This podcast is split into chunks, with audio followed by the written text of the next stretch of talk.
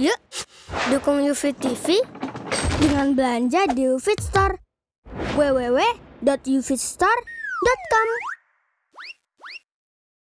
Bismillahirrahmanirrahim. Assalamualaikum warahmatullahi wabarakatuh.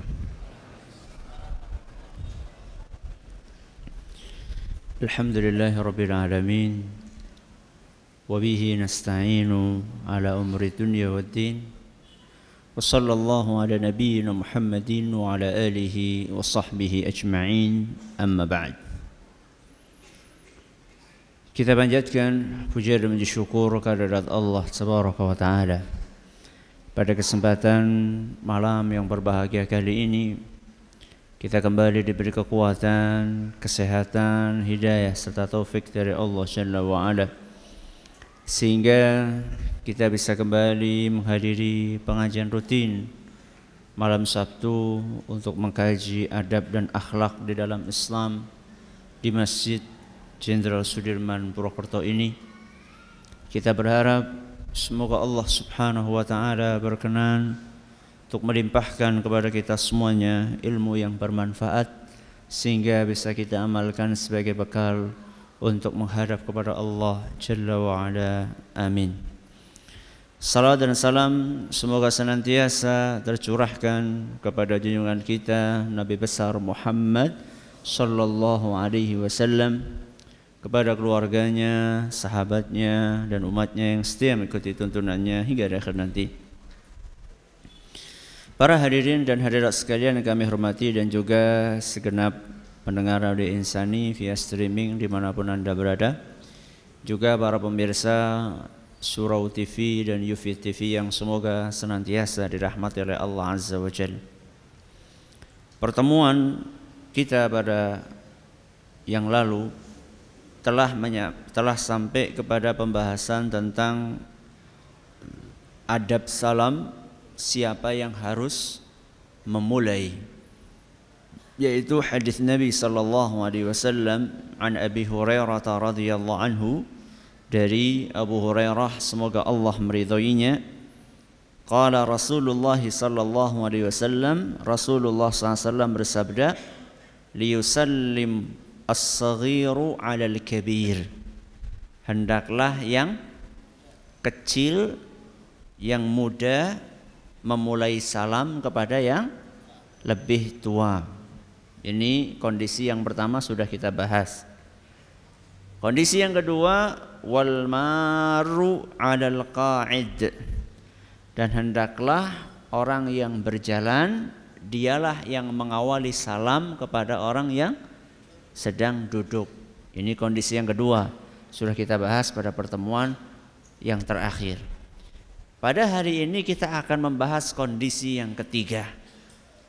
Wal qalilu 'alal kathir Kondisi ketiga itu adalah ketika yang jumlahnya sedikit, rombongan yang jumlahnya sedikit bertemu dengan rombongan yang jumlahnya banyak. Gak mesti harus rombongan, bisa jadi satu orang ketemu sama dua orang. Berarti yang satu yang sedikit yang dua yang banyak. Atau mungkin benar-benar rombongan. sepuluh orang ketemu sama seratus orang. Ya, berarti kan rombongan yang kecil sama rombongan yang besar. Rombongan yang sedikit ketemu sama rombongan yang banyak. Dalam kondisi seperti ini, maka yang dianjurkan di dalam agama kita hendaklah yang mana yang salam duluan? Yang sedikit. Yang sedikit salam duluan kepada yang banyak. Etika seperti ini hendaklah yang sedikit mengucapkan salam kepada yang banyak itu sudah dipraktekkan sejak zaman Nabi Adam alaihissalam. Zaman siapa? Nabi Adam. Ustaz pernah ketemu sama Nabi Adam Ustaz? Enggak pernah saya. Tapi Rasulullah SAW cerita hal itu. Dalam sebuah hadis yang diriwayatkan oleh Imam Bukhari dan Muslim. Dan redaksi yang saya bawakan adalah redaksi Imam Bukhari. Rasulullah SAW bersabda, Khalaqallahu Adam ala suratihi tuluhu sittuna dhira'a. Allah Subhanahu wa taala menciptakan Adam dengan bentuknya dan tingginya situna dhira'an 60 hasta. Pirang meter? Sehasta itu seberapa tuh? Sehasta. Berapa? Berapa? Ya 50 45 cm gitu ya. 45 cm kali 60 berapa? Akeh, akeh lah. 2000 700 cm berarti 27 meter sewit kelapa lebih maning ya. Nabi Adam diciptakan dalam keadaan eh, dalam eh, panjang berapa tadi? Tinggi dua sekitar ya tentunya sekitar ya. Sekitar 27 meter.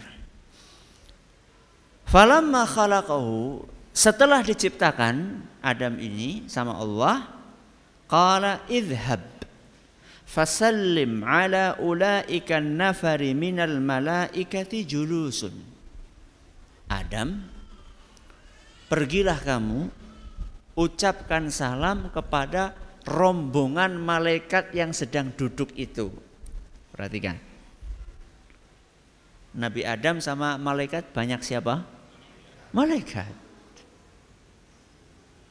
Jadi etika mengucapkan salam yang sedikit jumlahnya kepada yang banyak.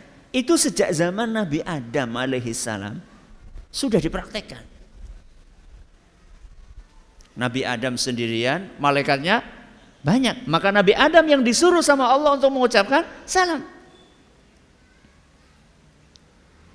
Ya saya lah duduk di sinilah. Saya sama jenengan kan banyak jenengan. Maka yang salam duluan siapa? Ya saya. Assalamualaikum. Jenengan jawab Waalaikumsalam. Bukan jenengan yang salam sama saya. Dan seyogianya di sekolahan pun seperti itu. Guru masuk ke mana? Kelas. Seyogianya yang salam siapa? Guru. Prakteknya muridnya. Berdiri, siap, ucapkan salam. Assalamualaikum. Gurunya yang menjawab Pak. Waalaikumsalam. Kurang baik walaupun boleh. Tapi lebih baik lagi yang salam siapa? Gurunya karena gurunya satu. Kecuali kalau gurunya 30, muridnya satu. Ada nggak kayak gitu? Gak ada. Ya. Rata-rata mesti jumlahnya guru lebih sedikit daripada jumlahnya murid.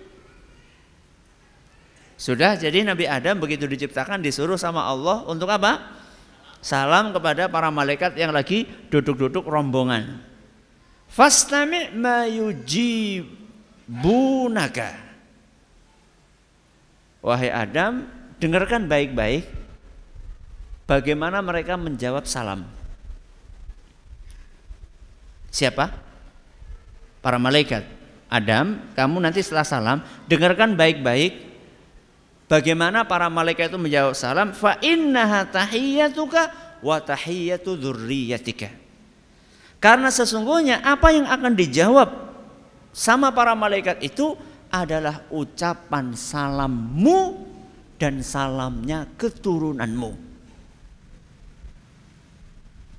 Kita keturunan siapa? Nabi Adam. Berarti harusnya kita mengikuti ucapan itu. Faqala assalamualaikum. Maka Adam pun begitu disuruh sama Allah, beliau langsung mengucapkan apa? Assalamualaikum. Faqalu. Para malaikat apa? Jawab. Assalamualaikum warahmatullah. Apa? Assalamualaikum warahmatullah. Dijawab sama para malaikat. Kalau di dalam umat Nabi kita Muhammad SAW ditambahi lebih sempurna apa? Assalamualaikum warahmatullahi wabarakatuh.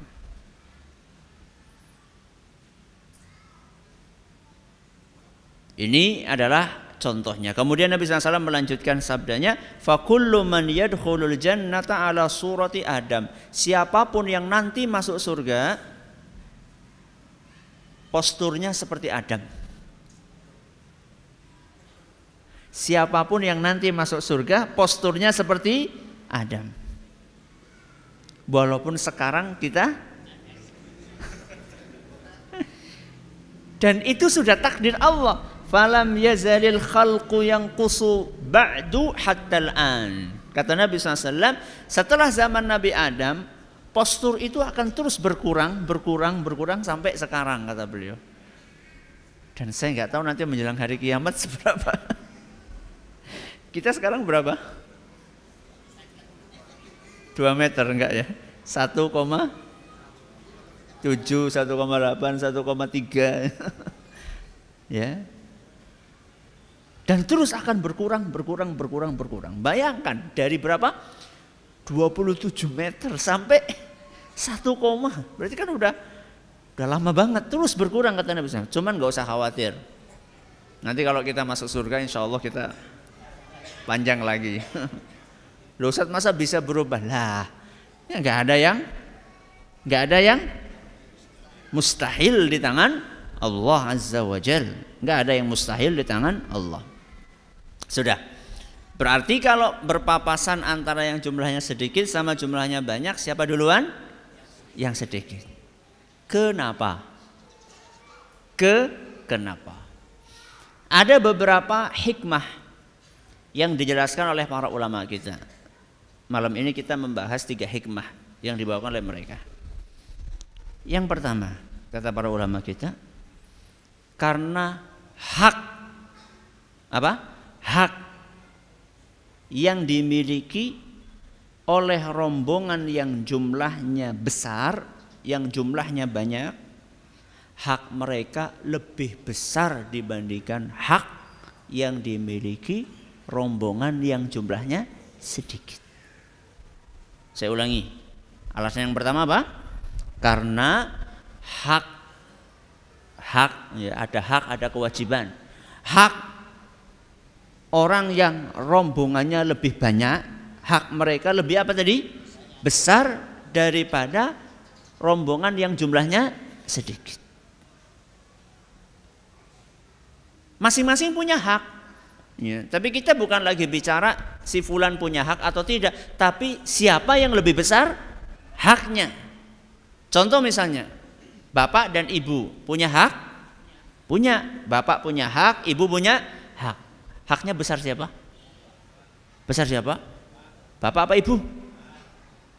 Hah? Bapak? Ibu?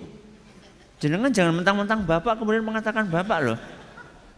Harus pakai dalil. Besar siapa hak saya? Ya jelas ibu lah. Nabi SAW sudah mengatakan, Man ahakun nasi bihusni sahabati. Wahai Rasul SAW, siapakah manusia yang paling berhak, yang haknya paling besar untuk saya sikapi dengan baik.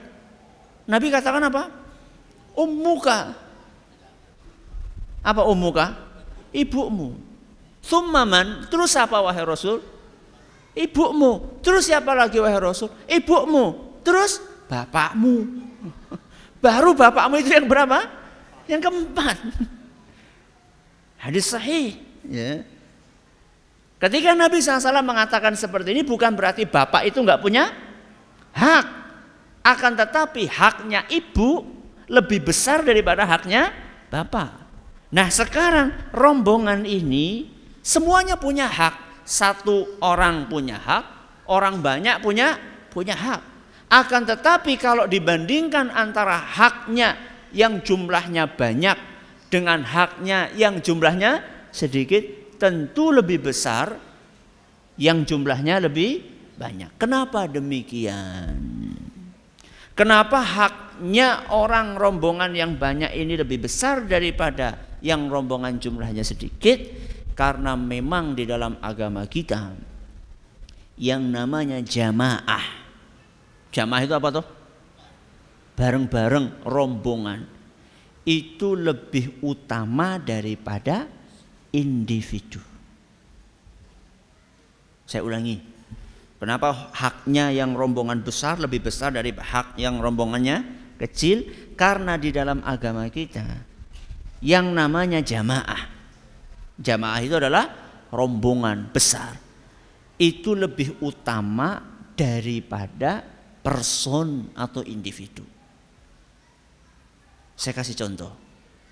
Sholat jamaah. Lebih utama mana sama sholat sendirian? Sholat jamaah. Padahal jumlah sholatnya sama. Rukuknya sama. Sujudnya sama. Ya. Bacaannya sama. Kenapa kok jumlah ketika berjamaah pahalanya lebih besar? Ya. Berapa kali? 27 kali. Sebagaimana dalam hadis riwayat Bukhari dan Muslim salatul jama'ati tafdhulu salatal fadhi bi sab'in wa ishrina darajah. Salat berjamaah pahalanya lebih utama daripada salat sendirian 27 kali lipat. Jangan milih satu apa 27? Nah, satu apa 27? Tadi asar jamaah enggak? Jamaah? Nang di nang omah. Alhamdulillah jamaah. Orang itu kadang-kadang kalau mikir pahala berapa apa loh siji engko kan nek wis ping 17 kan pada bahaya kok parah. Tapi kalau disuruh milih gaji berharap digaji likur juta apa sejuta? Milih mana coba? Ya sing jelas likur ya. Kalau masalah gaji, masalah duit milihnya yang banyak. Kalau masalah pahala, nerimo. nerimo yang salah ini. Kejar pahala. Ya, jamaah. Ada lagi di dalam agama kita yang nyuruh jamaah makan. Apa? Makan. Makan berjamaah sih kepripun Ustaz? Wonten imame, wonten makmume ngaten Ustaz. Berarti yang lain cuma amin. Ya, Bukan seperti itu. Nanti saya akan jelaskan. Apa dalilnya kalau makan berjamaah itu lebih baik daripada makan sendirian? Hadis riwayat Muslim. Hadis riwayat Muslim. Rasulullah SAW bersabda, "Ta'amul wahidi yakfil ithnain." Makanan satu orang itu sebenarnya cukup untuk dua orang. Apa? Makanan satu orang sebenarnya cukup untuk berapa? Dua orang. Wa ta'amul itsnaini yakfil arba'ah. Dan makanan dua orang itu sebenarnya cukup untuk empat orang. Ustaz ini hadis Kenapa kok dijadikan dalil dianjurkan makan apa? Berjamaah. Kata Imam Ibnu Hajar al Asqalani, karena awal hadis ini itu kan potongan hadis. Awalnya sebagaimana disebutkan dalam Imam At-Tabarani bunyi hadisnya awalnya kulu jami'an wala tafarraqu. Makanlah kalian secara berjamaah, jangan sendiri-sendiri. Karena kalau berjamaah, makanan satu bisa untuk dua orang. Jatah makanan dua orang bisa dimakan empat orang. Itulah berkah. Kenapa kita merasa ya Allah ujarku ya gaji sejuta kurang. Rong juta kurang. 5 juta kurang. Coba saya tanya. Jenengan gajinya kan dari tahun ke tahun naik toh? Ya apa enggak? Apa malah turun? PNS, PNS. Nah, PNS kan semakin naik golongan itu kan semakin semakin apa? Semakin bertambah kan? Masa antara golongan kalau baru golongan berapa apa? 2A sama 4 E, ada 4 E? Oh enggak ada. Nun saya, saya bukan PNS jadi enggak tahu. Antara gajinya golongan 2A sama 4D itu kan beda. Tapi coba jenengan perhatikan. Ketika jenengan gajinya masih golongan 2A. Sama ketika jenengan gajinya sudah golongan berapa tadi? 4D. Semakin banyak gajinya, kebutuhannya semakin banyak, betul? Kenapa bisa demikian? Padahal anaknya tetap, bojone tetap. Kawit mian bojone kursi siji. Anaknya loro. Ya. Kecuali kalau misalnya jenengan gajinya uh, naik, anaknya tambah banyak. Terus istrinya tambah banyak. Mungkin itu. Tapi sekarang istri tetap satu. Jumlah anak tetap segitu. Kenapa kok tidak bisa menyisikan lebih banyak daripada dulu? Bisa jadi salah satu penyebabnya adalah karena rizki kita ini kurang barokah. Kurang apa? Barokah. Kenapa kurang barokah? Karena kita tidak mengikuti ajaran Rasul SAW dalam makan salah satunya. Pernah suatu saat dalam hadis riwayat Abu Dawud dan hadis ini nyatakan sahih oleh Imam Ibnu Hibban dan dinilai hasan oleh Syekh Al-Albani anna ashaban Nabi sallallahu alaihi wasallam qalu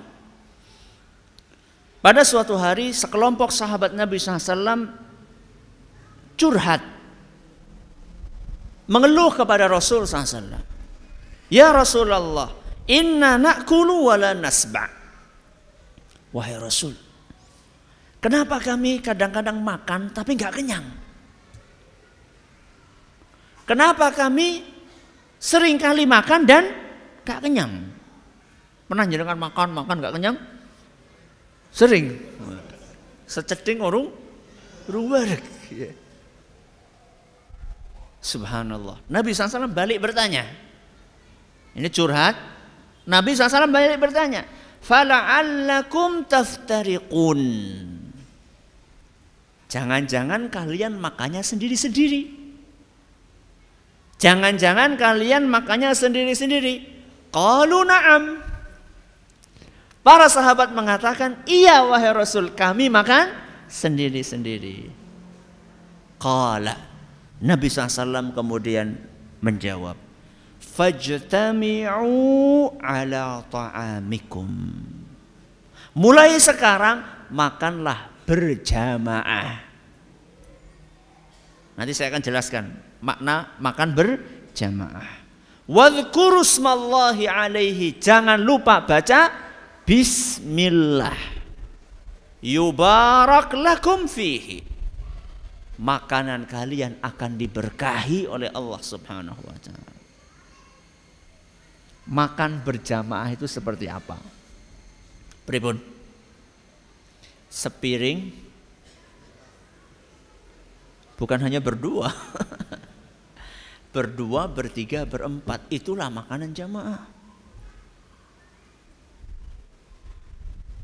Jenengan di rumah kayak gitu?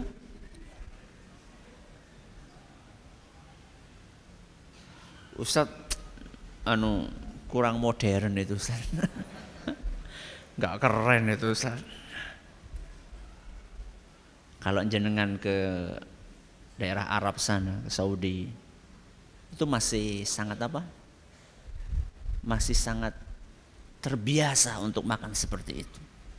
Cuma di negeri kita ini masih dianggap apa? Asing. Ya. Loh Ustaz masa lagi kondangan Sudahlah sekarang jenengan itu nggak usah bayangin yang muluk-muluk. Jenengan di rumah sudahlah, praktek apa enggak sudah? Nggak usah bahas masalah apa? Mangan kayak gue kondangan nggak usah. Sekarang jenengan di rumah saja sudah. Sama istri. Uh, alhamdulillah Ustaz. Makan sepiring berdua. Kapan? Malam pertama Ustaz. Terus baru gue bubar. Ya.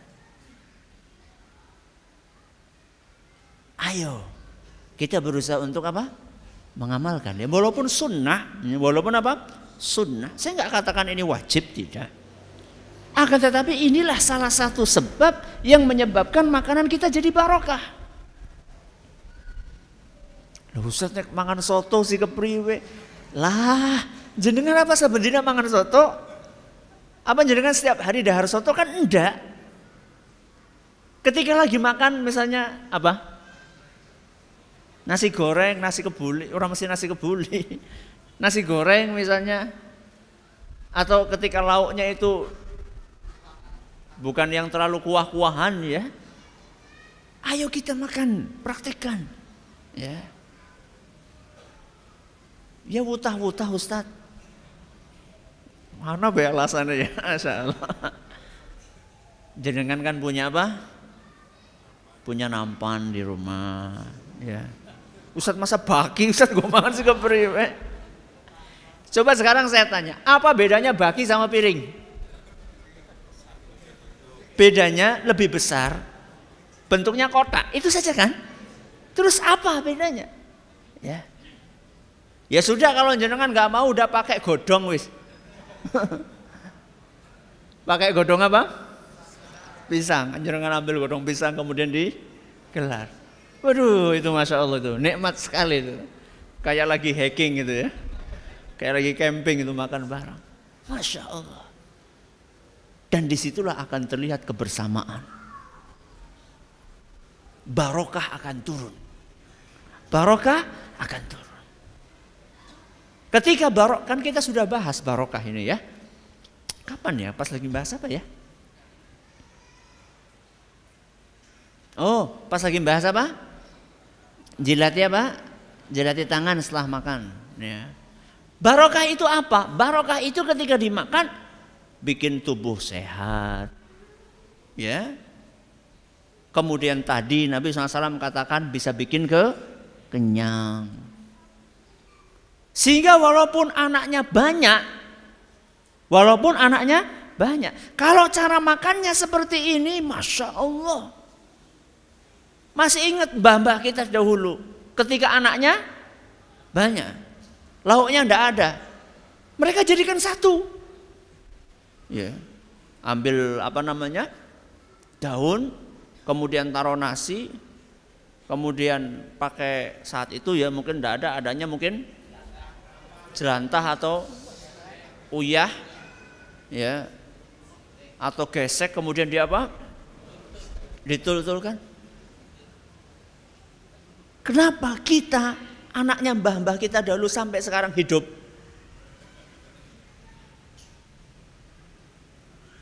Dan saat itu kita kenyang Alhamdulillah. Inilah salah satu bukti nyata sabda Nabi SAW To'amul wahidi yakfil ithnin. Sebenarnya jatah makanan satu orang itu cukup untuk dua orang. Jatah makanan dua orang cukup untuk empat orang.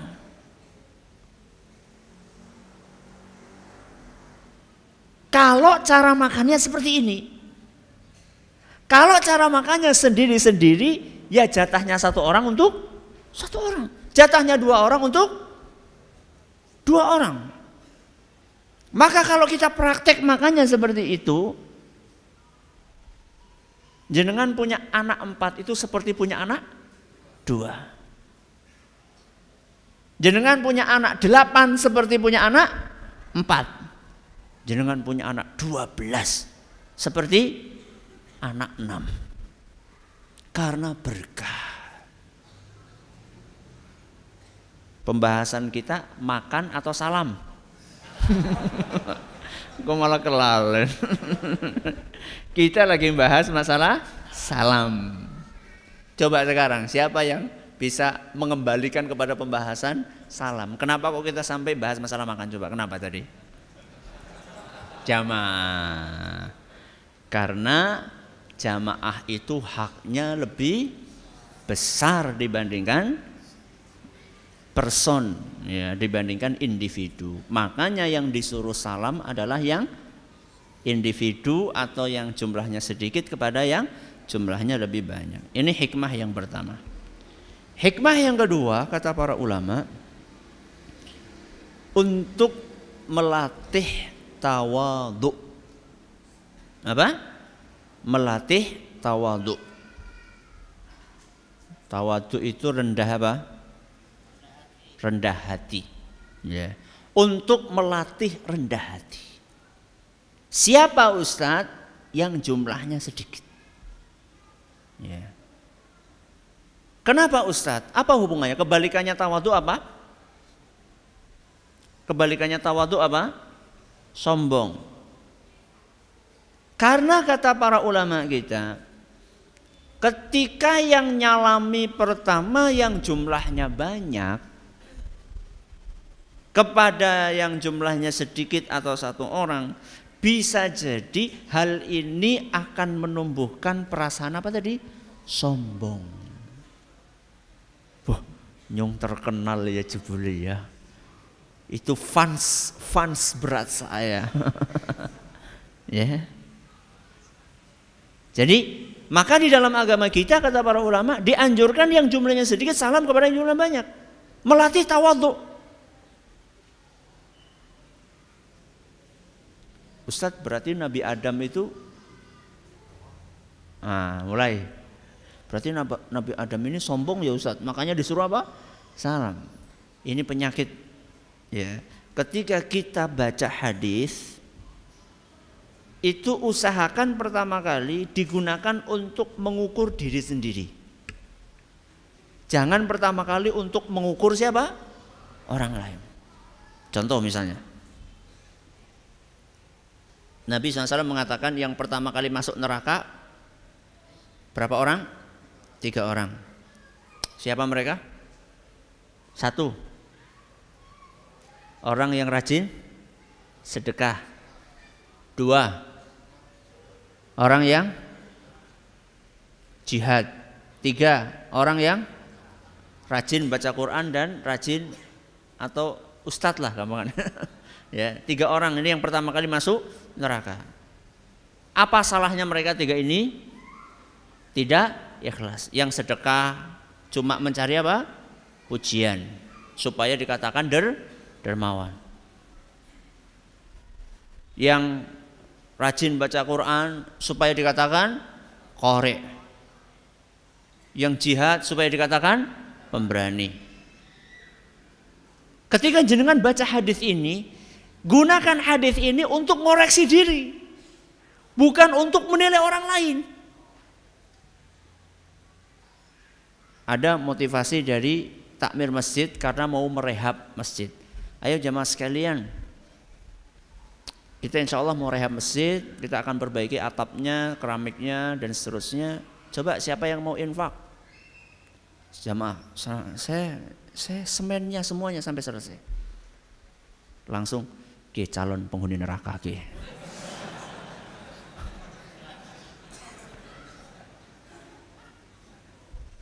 baca hadis bukannya digunakan untuk introspeksi diri tapi untuk menjustis orang lain. Ini nggak benar. Ya. Ketika kita baca hadis itu kita koreksi diri kita. Ya Allah jangan-jangan saya ini belum ikh, ikhlas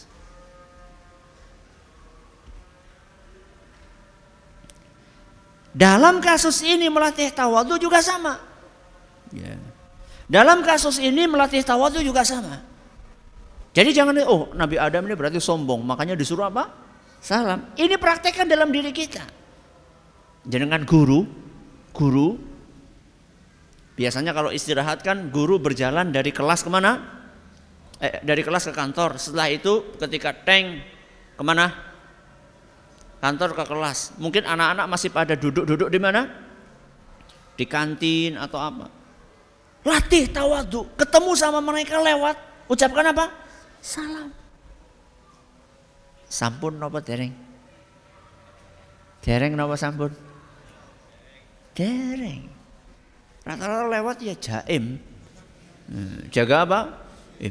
Wibawa. Guru itu kan harus berwibawa, harus serem. Ya. Supaya muridnya apa? Enggak meremehkan. Guru peringas-peringis. Ini bukan peringas-peringis, salam. Senyum. Ya.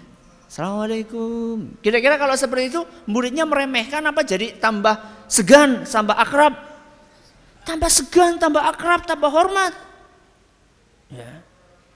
Jadi baca hadis Nabi Shallallahu Alaihi Wasallam, gunakan hadis-hadis Rasul, ayat-ayat Al-Quran untuk introspeksi diri. Ini yang keberapa ini? Ini yang kedua. Apa yang pertama tadi? Apa tadi? Karena haknya orang yang banyak lebih besar daripada yang sedikit. Yang kedua apa? Melatih tawadhu. Dua. Yang ketiga, untuk meringankan rombongan yang jumlahnya banyak. Apa? Meringankan beban orang yang rombongannya jumlahnya lebih banyak. Kenapa bisa demikian? Ya iya. Kalau yang disuruh mengawali salam adalah yang jumlahnya banyak, tentu mereka akan lebih apa? Lebih berat bebannya. Kan lebih ringan satu orang salam kepada berapa? Sepuluh daripada, sepuluh kepada satu. Lebih ringan sepuluh salam kepada seratus daripada seratus kepada sepuluh. Kalau 100 ya.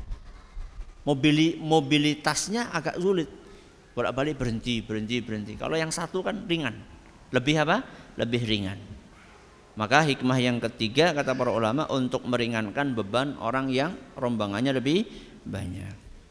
Ustadz, kalau ini kita praktekkan Ustadz. Misalnya kita mau belanja ke pasar. Kita disuruh misalnya sama ibu untuk belanja uyah misalnya kalau ke pasar kan setiap ini ketemu sama rombongan orang lagi belanja. Ketemu lagi rombongan sama orang belanja. Itu gimana Ustadz? Apa yuk? Kita bolak-balik Assalamualaikum, Assalamualaikum, Assalamualaikum. Kata para ulama kita, tidak diharuskan seperti itu. Kata Imam Al-Mawardi, ya, ketika seorang berjalan ketemu rombongan yang banyak, ya, misalnya kayak tadi misalnya, ke pasar kemudian lagi orang pada ngumpul-ngumpul di pinggir-pinggir di lapak-lapak gitu ya lagi pada belanja tidak diperintahkan dan tidak diharuskan untuk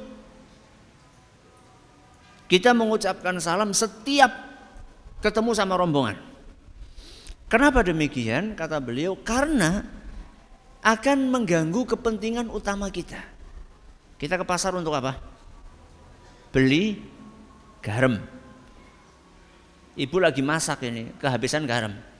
Harus segera beli. Kita malah sibuk di mana? Salam di mana? Di pasar. Ya. Karena kata beliau, karena itu akan mengganggu tujuan utama kita. Ya. Kecuali, kecuali kalau kita keluar ke pasar tujuannya hanya untuk salam. Ada? Ada? Ada Ibnu Umar radhiyallahu anhu. Siapa? Ibnu Umar radhiyallahu anhu. Dalam sebuah riwayat dalam kitab Al-Muwatta dan riwayat ini nyatakan sahih oleh Syekh Al-Albani anna Tufail bin Ubay bin Ka'b akhbara bahwa At-Tufail bercerita annahu kana ya'ti Abdullah bin Umar fa yaghdu ma'ahu ila suq. At-Tufail suatu hari pergi ke rumahnya Ibnu Umar. Sampai ke rumahnya Ibnu Umar, At-Tufail ini diajak sama Ibnu Umar ke pasar. Berapa orang? Berdua.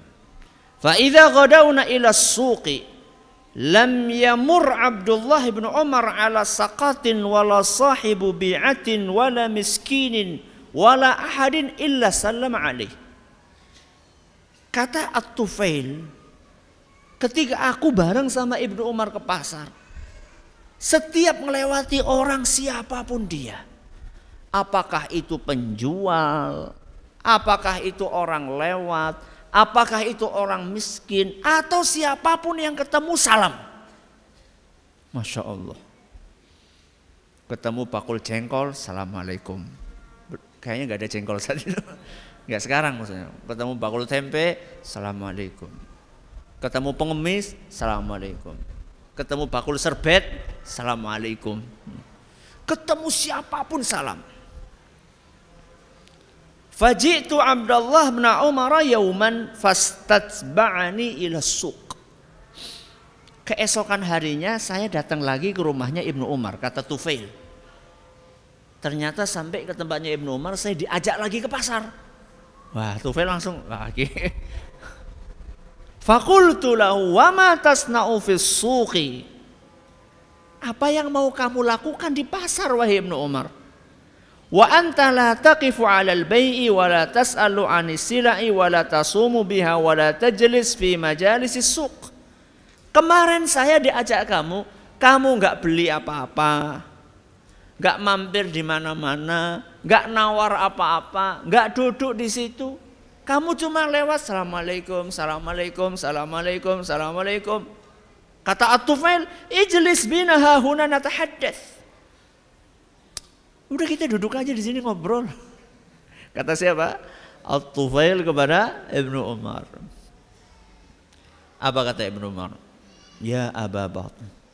Innama naghdu min ajli salam. Kita itu pergi ke pasar hanya untuk salam. Hanya untuk apa? Salam. Nusallim ala man laqina. Salam kepada setiap orang yang kita temui. Jadi saya ini ke pasar gak ada tujuan apa-apa. Kecuali pengen apa? mengucapkan salam kepada siapa pun yang ditemui. Ada yang seperti itu? Ada yang seperti itu? Eman-eman waktu nih Ustaz. Oh, eman waktu.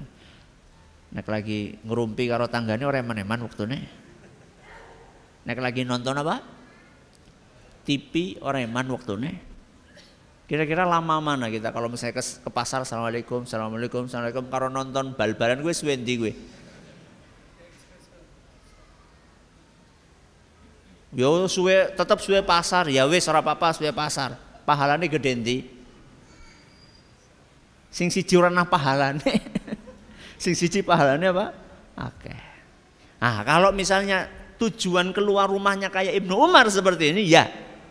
Ya, maka ketemu orang salam-salam. Itu kalau tujuan keluarnya. Tapi kalau tujuan keluarnya golet uyah, ya, pengen belanja apa namanya?